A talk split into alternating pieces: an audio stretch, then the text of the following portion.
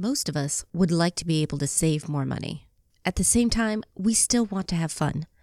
Today, we're going to show you how you can tweak just some habits and expenses for big wins without living like a monk.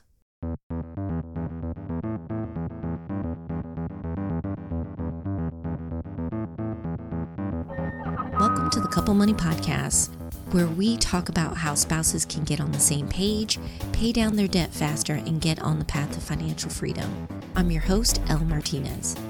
Today's episode is brought to you by the free course 5 Days to 5K. Many couples I talk to know what they should be doing, right? Pay down that debt, save money for emergencies or whatever goal they have. The tricky part, though, is where do you find the money for those goals? 5 Days to 5K is a free email based course that helps you find, save, and earn extra money on the side so you can reach your goals faster. If you're interested, you can sign up at couplemoney.com slash 5K. Welcome back for a new season. And if I've been keeping track correctly, we're starting off season eight. Wow. First off, thank you so much. Your support has been incredible and not just for the podcast, which is most definitely appreciated. I took a longer break than I intended, and if you heard the last episode, you know why. One of my friends lost her battle to cancer. While I was taking some time off to process things and let's just say it, grieve, I received so many kind, encouraging, and supportive emails, DMs, and messages from you guys. It's made things easier, so thank you so much. I feel even more motivated about this season. So, what are we going to be talking about? The thread behind everything with these episodes is financial freedom.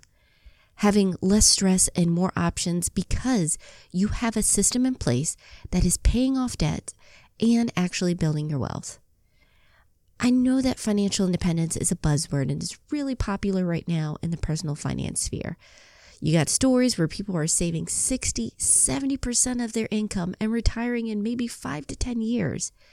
Listen, I commend anyone who simplifies their lives and removes the needless excess so that they can achieve their big goals. What I do see missing, though, in some of these dramatic stories are the numbers, details, and well, relatability. Saving 70% of a $200,000 income is an achievement, but so is saving 20% of a $50,000 one. And to be helpful to families of different incomes, we need to look at the principles behind them. And it really comes down to mastering the art of living well on less. Notice I didn't say living on less. You do have to spend less than you earn. That's a core financial principle. But the other one is living well.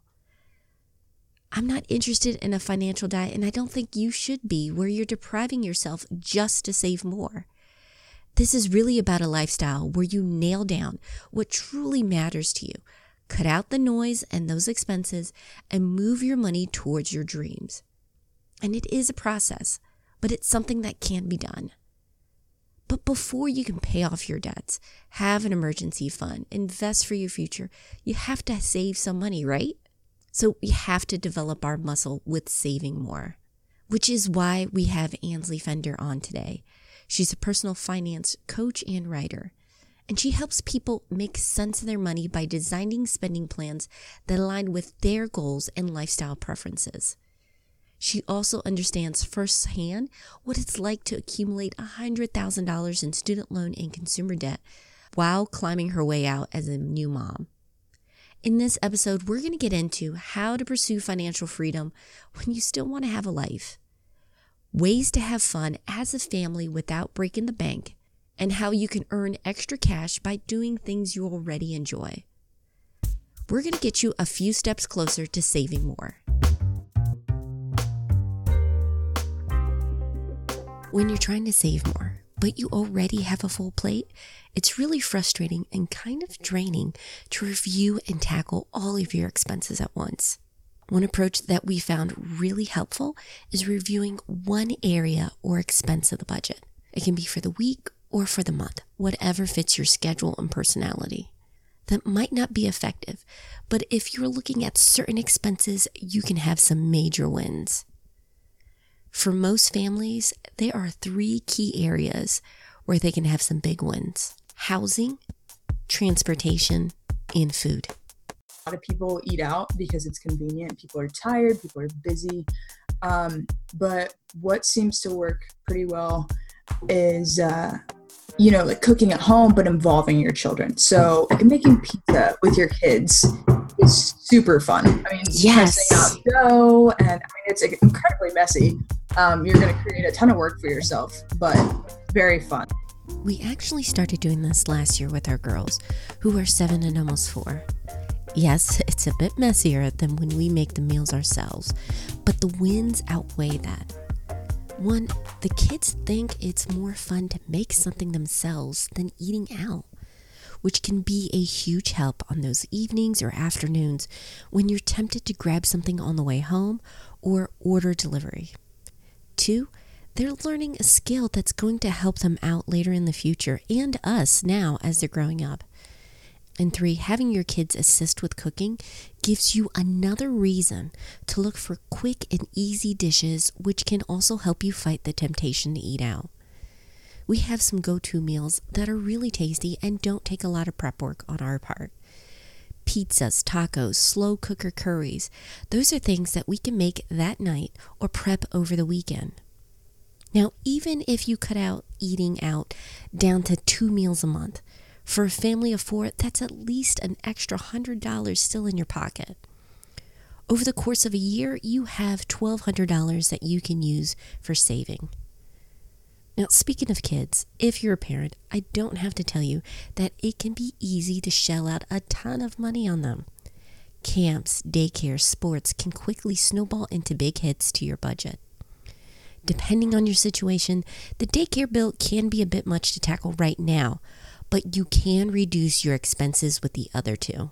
Another thing that's that has sort of helped us is um, you know, there are lots of volunteer opportunities, Mm-hmm. and my uh, our daughter loves animals, loves animals, and we we have several pets that I mean she's she's almost three and she takes care of the pets pretty well by herself. Wow, nice. Um, yeah, and so you know if if we can go to the zoo on one of their discount days or volunteer at the animal shelter um, that's that's great she has a great time she doesn't know if we've spent money on the activity or not How wonderful is that? Tapping into your kids' interests and finding ways they can volunteer or discovering low cost activities that they love.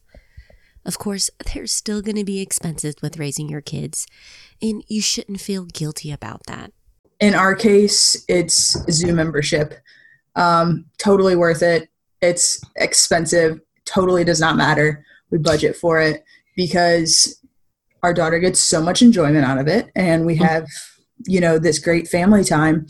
Um, but yeah it's just sometimes you have to make room in your budget for things like that. Another way Ainsley reduces those family related expenses is by letting others know what they're trying to do ahead of time.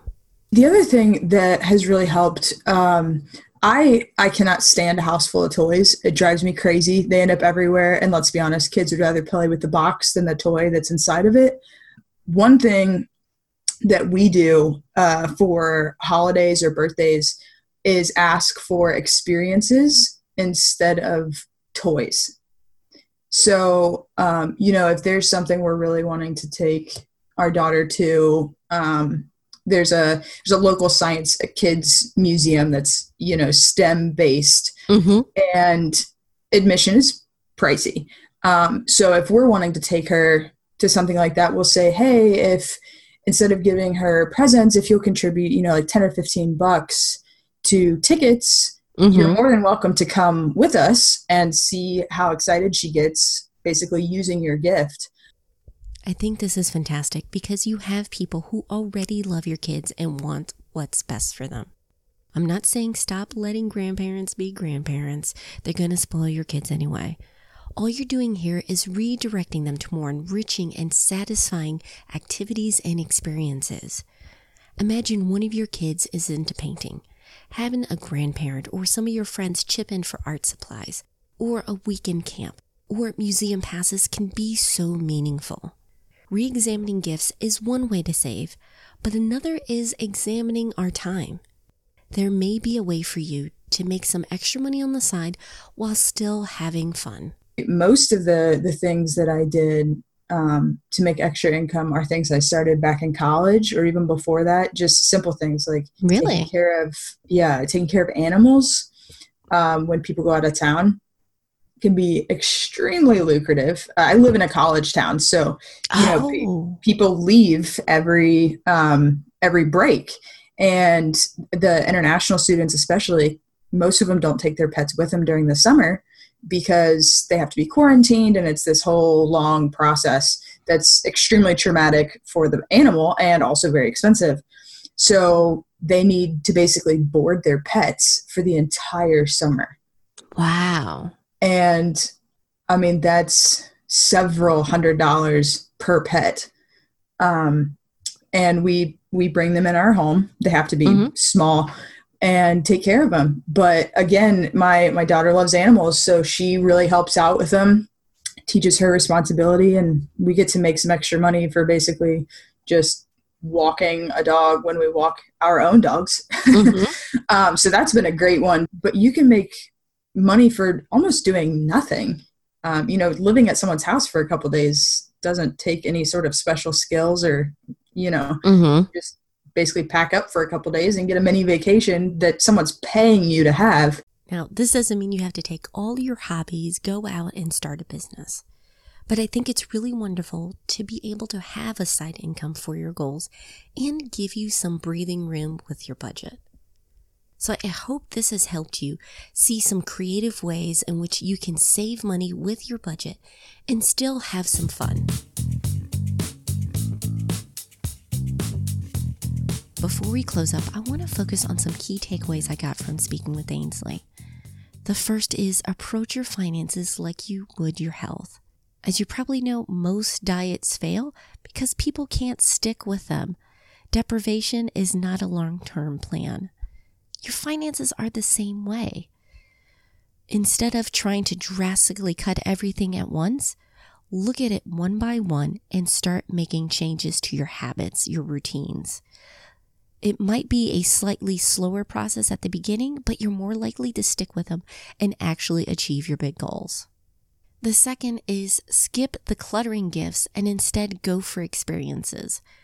I love how Ainsley took care of this, that she talked with her loved ones and asked them, well, instead of getting a traditional gift, could you help us out with this, with tickets to the museums, or it could be the zoo?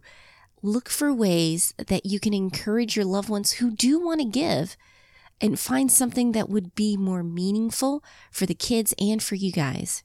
It's less work for you on the cleanup, and they'll appreciate and have these memories forever. The third one is don't feel bad about spending money. I am all about cutting out needless spending and unnecessary expenses.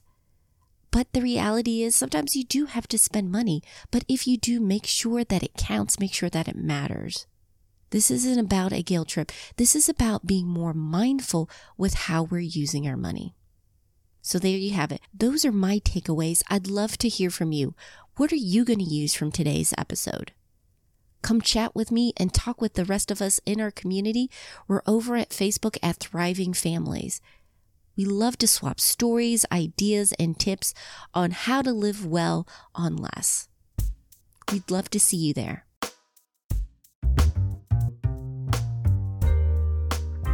Thanks to Ainsley for being a part of today's show. If you want a coach who's been there, who's on your side, please check her out. As always, I'll have links in the show notes so you can connect with her, the resources we mentioned during our chat, as well as bonuses like our free 5 days to 5K course. Next week, we're going to look at the other side of financial independence and freedom, specifically earning more. Grant Sabatier, the creator of Millennial Money and the author of the upcoming book Financial Freedom, will dive into how you can earn more money on the side so you can become financially free faster. So, if you haven't already, make sure you're subscribed. You don't want to miss out on the episode. We're on iTunes, Spotify, Stitcher, you name it. And if you want to share the show with your friends, I would be grateful. I'd love to make the conversation about money be a way for couples to connect instead of a source of stress and a wedge. Our theme song was written and performed by Gentle Regime, additional music by Lee Rosevere. And finally, most importantly, thank you so much. I really appreciate your support. I hope you have a wonderful weekend. Take care.